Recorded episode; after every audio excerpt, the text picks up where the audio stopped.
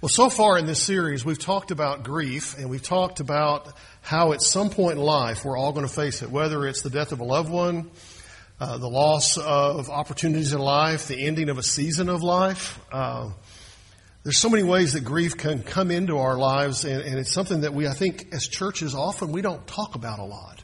And I felt like we needed to spend some time dealing with this issue, and so that's where we started at.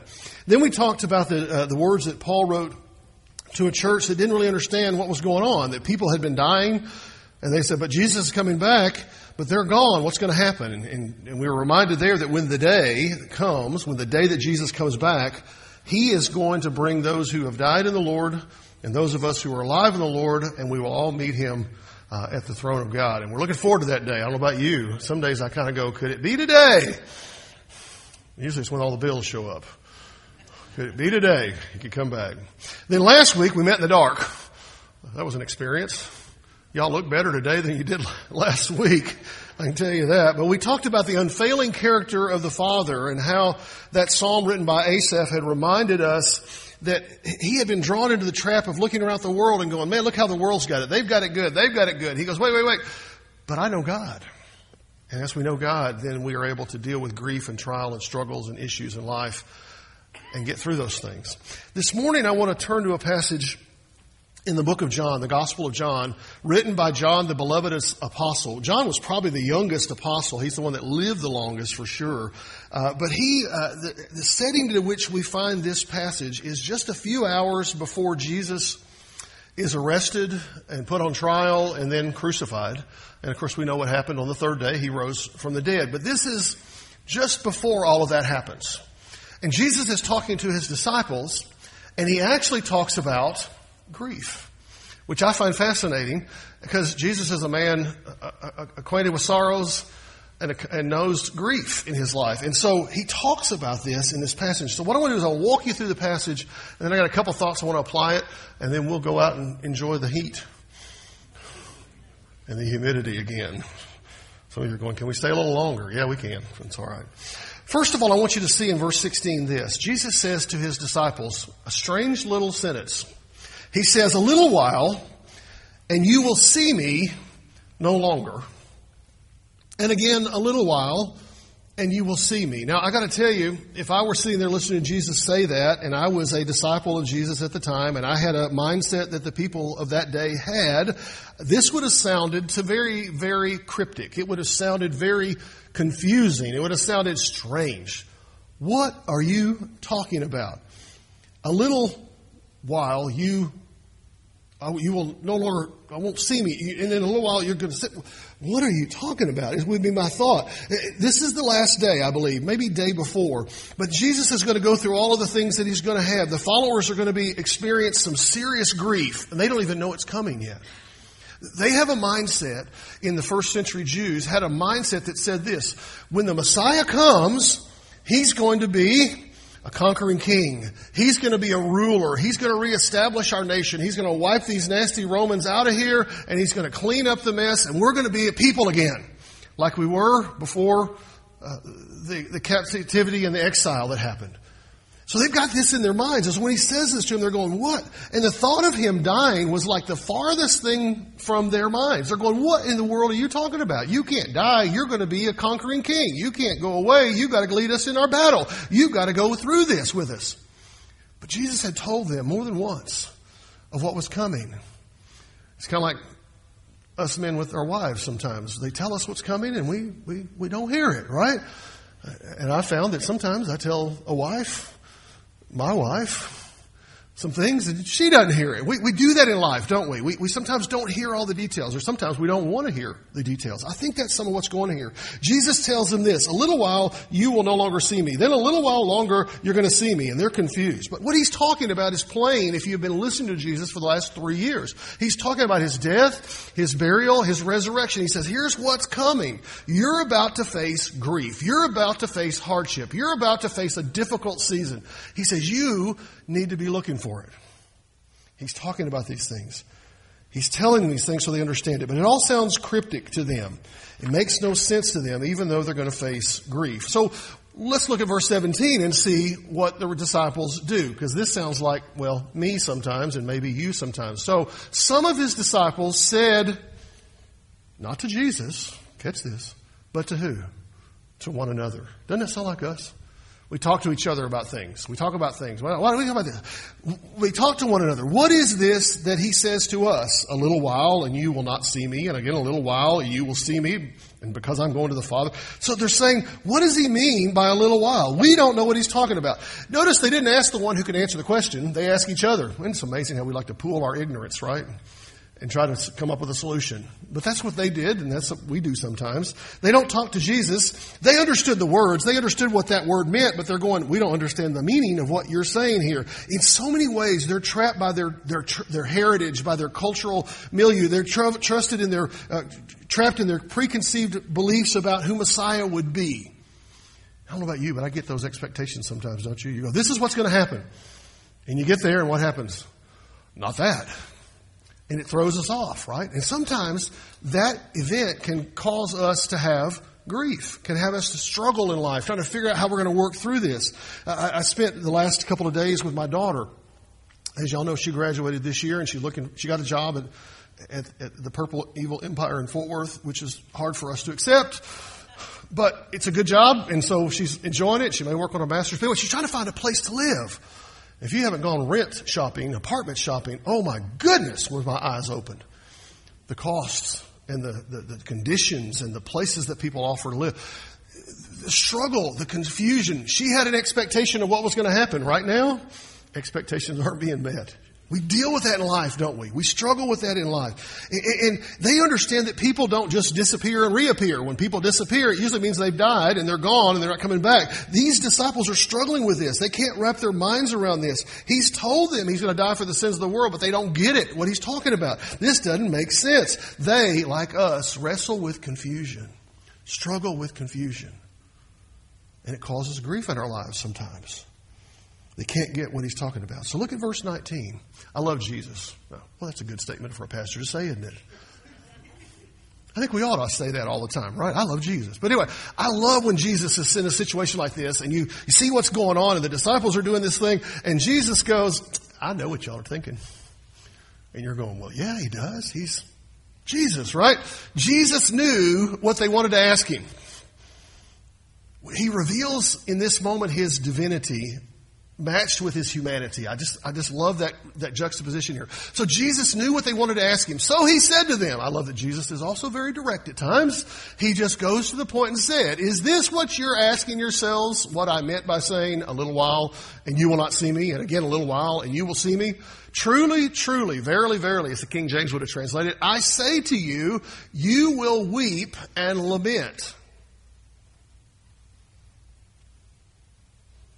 You're going to have grief. You're going to struggle. You're going to cry. You're going to be upset. But the world is going to what? Rejoice. You will be sorrowful. But your sorrow will turn into joy. Here we see the divine nature of Jesus step into the moment and look into their hearts and see the confusion in their hearts and hear the questions that they're raising in their minds. I, I, I don't know how it works, you know how it did this, but Jesus sensed their hearts. He sensed what was going on them. He's going to be gone for a season and the world is going to think what? Hey, we won. The Pharisees are going to go, hey, we got rid of that rabble rouser. Hey, we got rid of that, that prophet from that backwater town up in the northern part of our country. Hey, we got rid of him. He's gone. The Romans are going to think, man, we got that thing out of the way. We're not going to have problems with this, this, this religious rebellion that he was trying to get going over here. We don't like that in our culture. We are glad that's gone. And they all believe what? When Jesus died on the cross, the Romans and the Jewish leaders both thought this. We won. We won. And that, that victory by them caused grief in the lives of his followers. It's the hardest thing to watch your enemies, and you know what I mean that in the, the broadest sense when I say that, when they rejoice over your struggles. When they get excited when you're struggling with issues, they go, well, this is good. We, we win. We win. And it causes grief in their lives. But Jesus wants them to understand this. Even though they don't understand the words, even they don't understand what he has said to them, even though he knows what they're thinking, he says, I, I don't understand where you're at. The promise remains what? Their sorrow would be turned into what? Into joy. Now, would that happen right now? No. It was going to take some time. Was it going to happen tomorrow? No. Was it going to happen the next day? No. But the third day baby was coming, right? He's coming back alive. And they needed to understand that this is a bigger picture issue than they're getting at this point. Though they're still struggling with grief. The heartbreak, heartbreak would turn to rejoicing. And the trials of the next few days would become amazing joy. But in the moment, they're struggling with the grief and the trials. Jesus is sensing them. And then Jesus does something that is so Middle Eastern. And you're going, what do you mean? Culturally relevant to them. He speaks to them a parable. He speaks to them a parable. Now, you know, Jesus loved to teach in parables. You know why, don't you? Because we're all kind of thick headed and slow as humans. You're going, is that too blunt? Too direct? That's what it is. That's why he used those so that we could understand what he's talking about in a way that was relevant to us at our understanding level. And so Jesus speaks a brief parable. And I, I find it interesting, the one he chooses to use. He's talking to 12 guys, his disciples, and he talks about a woman in childbirth. And you're going, those guys don't understand what childbirth is like. No, but they understand the mechanics, they understand the emotion, they understand the pain, they get it. So look at the parable. When a woman is giving birth, she has what? Sorrow. Those of you ladies who have gone through childbirth, you're going, I'm glad it's over. It was hard, it was painful, it was difficult, it was sorrowful, right? I got to be in the room for all three of them. It was all my fault, of course. But I got to be there with her, to hold her hand, to be the second one to hold the new baby born to our family. When a woman is giving birth, she has sorrow for her hour. And ladies, an hour? An hour? Any, any of you going to take that one? We did it an hour. I, I will, if Heather's gone to see her mom this week, but uh, our third one was about two hours. Okay? That's something to do with physiology and changes, and the more you have, the easier it is, and all that kind of stuff. But it wasn't an hour. Because her hour has come. But when she has delivered the baby, what happens, ladies? You know.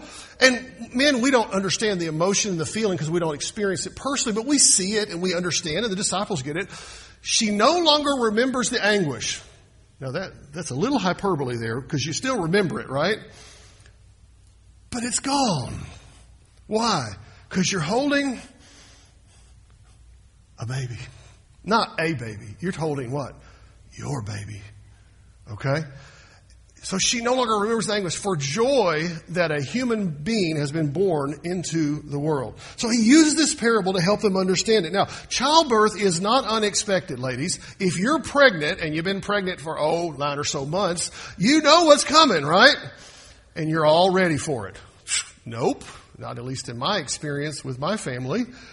You think you know what's going to go on and you think you know how it's going to be until you get in the middle of it and you go, go get the drugs. I remember after Heather had been in labor 23 hours with Sarah. She's always been trouble. 23 hours.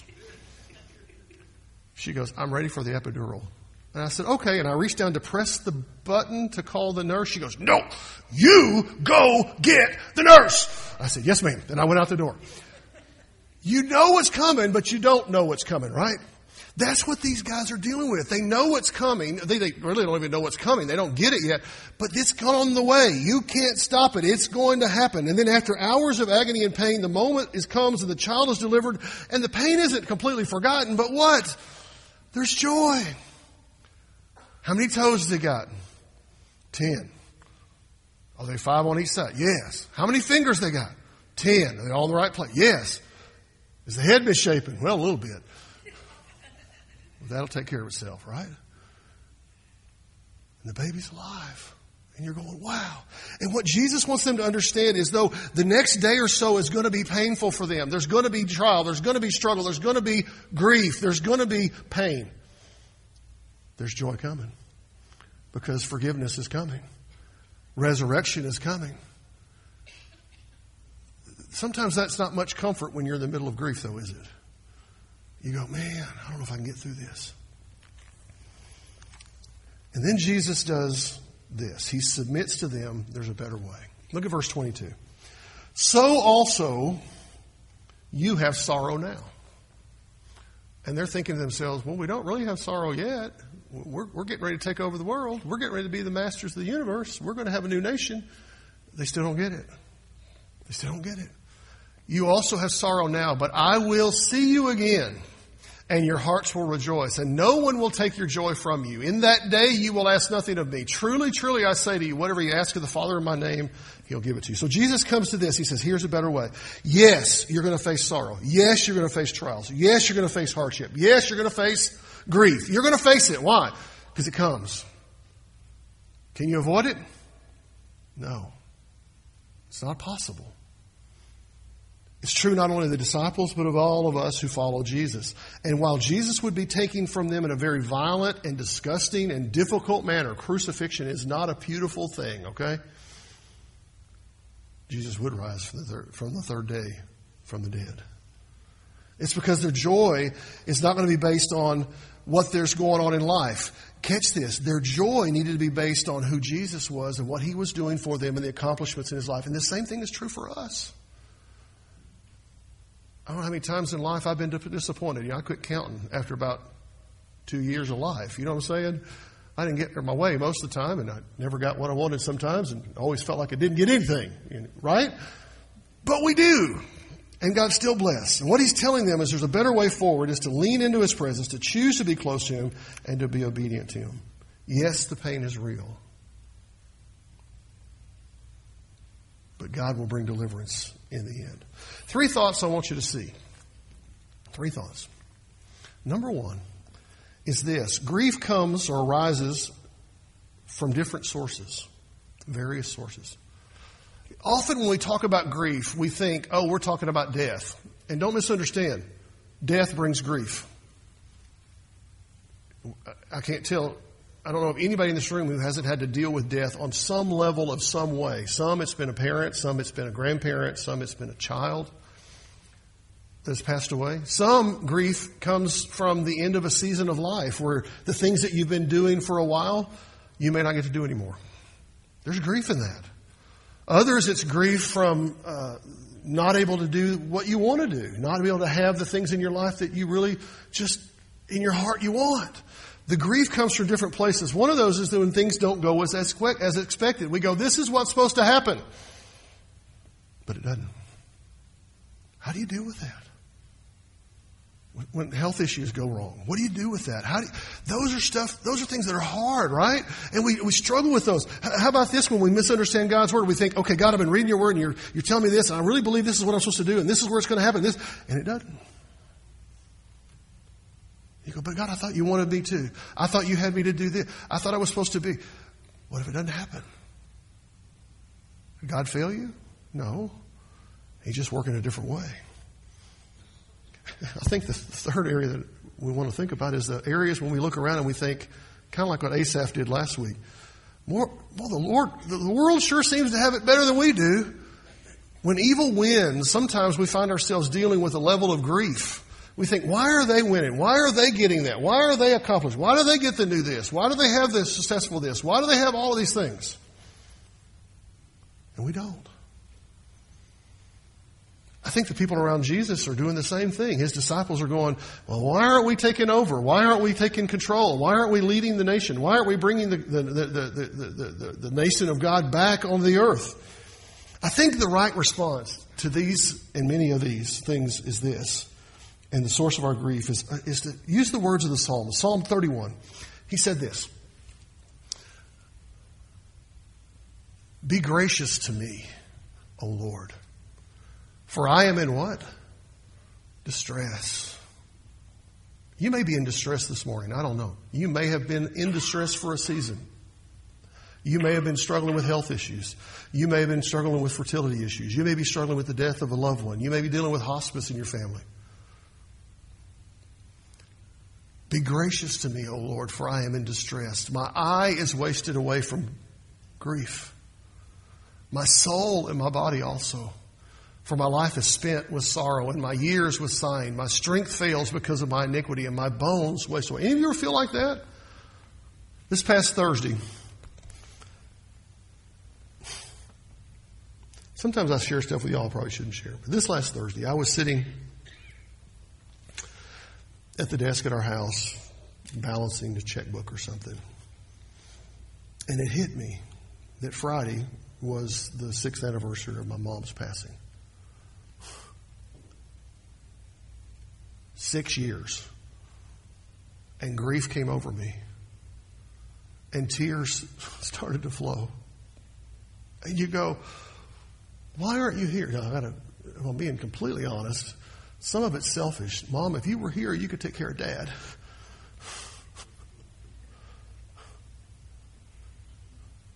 But some of it's also selfish because I miss her. You know? that grief comes over us. And we have to go, Lord, be gracious to me. I'm in distress. My eye is wasted from grief. My soul is heavy. My body is, is aching. My life is spent with sorrow. My years with sighing. My strength fails. Lord, you know, it's okay to tell God that you're struggling. It's okay to tell Him that you're hurting. It's okay to come to God with your problems. You go, well, I'll just take care of it myself. Know what? I can't. I can't. I can't. I need God to do it. I need Him to, to lead me through it.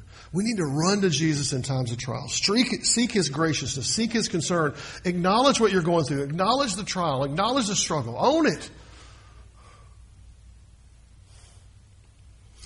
The second thing I want you to see is this Jesus uses grief to remake us. You're probably thinking, well, I've already arrived. Congratulations. Most of us haven't, okay? Most of us are still a work in progress. Most of us are still being worked on by God as a child, as a child of God. You with me? God has to work on us. But, but he, He's going to use the grief in your life to remake you into His image. You're going, how? Grief ain't fun. Well, I'm losing my English this morning. Grief isn't fun, okay? Any of you like grief? You're going, oh, I just hope I have some grief coming in my life. That'd be just so amazing. Wouldn't it just be wonderful if I had just a real, tr- come on, y'all with me? But God uses grief. Why? He takes us through those seasons to teach us things, to work in our lives, to change us into His image. Uh, remember, He's speaking here about the amazing sacrifice in this passage that He's going to do for who? Point at yourself. For me. He did this for who? For me, for you, for us. He's going to the cross to remake us into His image. That's what following, following Jesus is all about. It's not about just being religious and spiritual. It's about letting Him remake us from the mess that we were into the person He wants us to become. And grief is one of the ways He does that.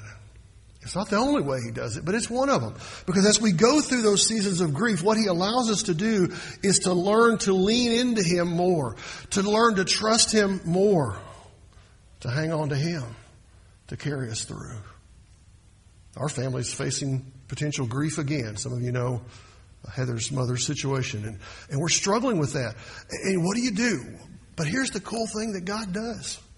Once you go through a season of grief, for whatever reason it is, loss of a loved one, loss of a job, loss of an opportunity, loss of, of, of things that you think that God has for you, He's able to then take you and let you minister to those who are in those situations. I didn't know what it was like to be a pastor to someone losing a parent until I did it. I'd gotten the grandparent thing figured out a few years ago, but to lose a parent. Some of you have lost children. I can empathize with you, but I can't sympathize with you. Some of you have lost jobs. I've never really actually lost a job, so I, I can't really un- sympathize with you. I can empathize, I can walk with you, but the thing is, is God uses those things in our lives to help us move forward. And, and what Jesus tells us in, in, in Matthew 11 is this: He says, "Come to me, come to me." Who? All who labor and are heavy laden. All of you who are dealing with grief. And I will what? Give you rest. Take my yoke on you. We talked about that a few weeks ago. And learn from me, for I am gentle and lowly in heart, for you will find rest in your souls, for your souls. My yoke is easy, and my burden is light.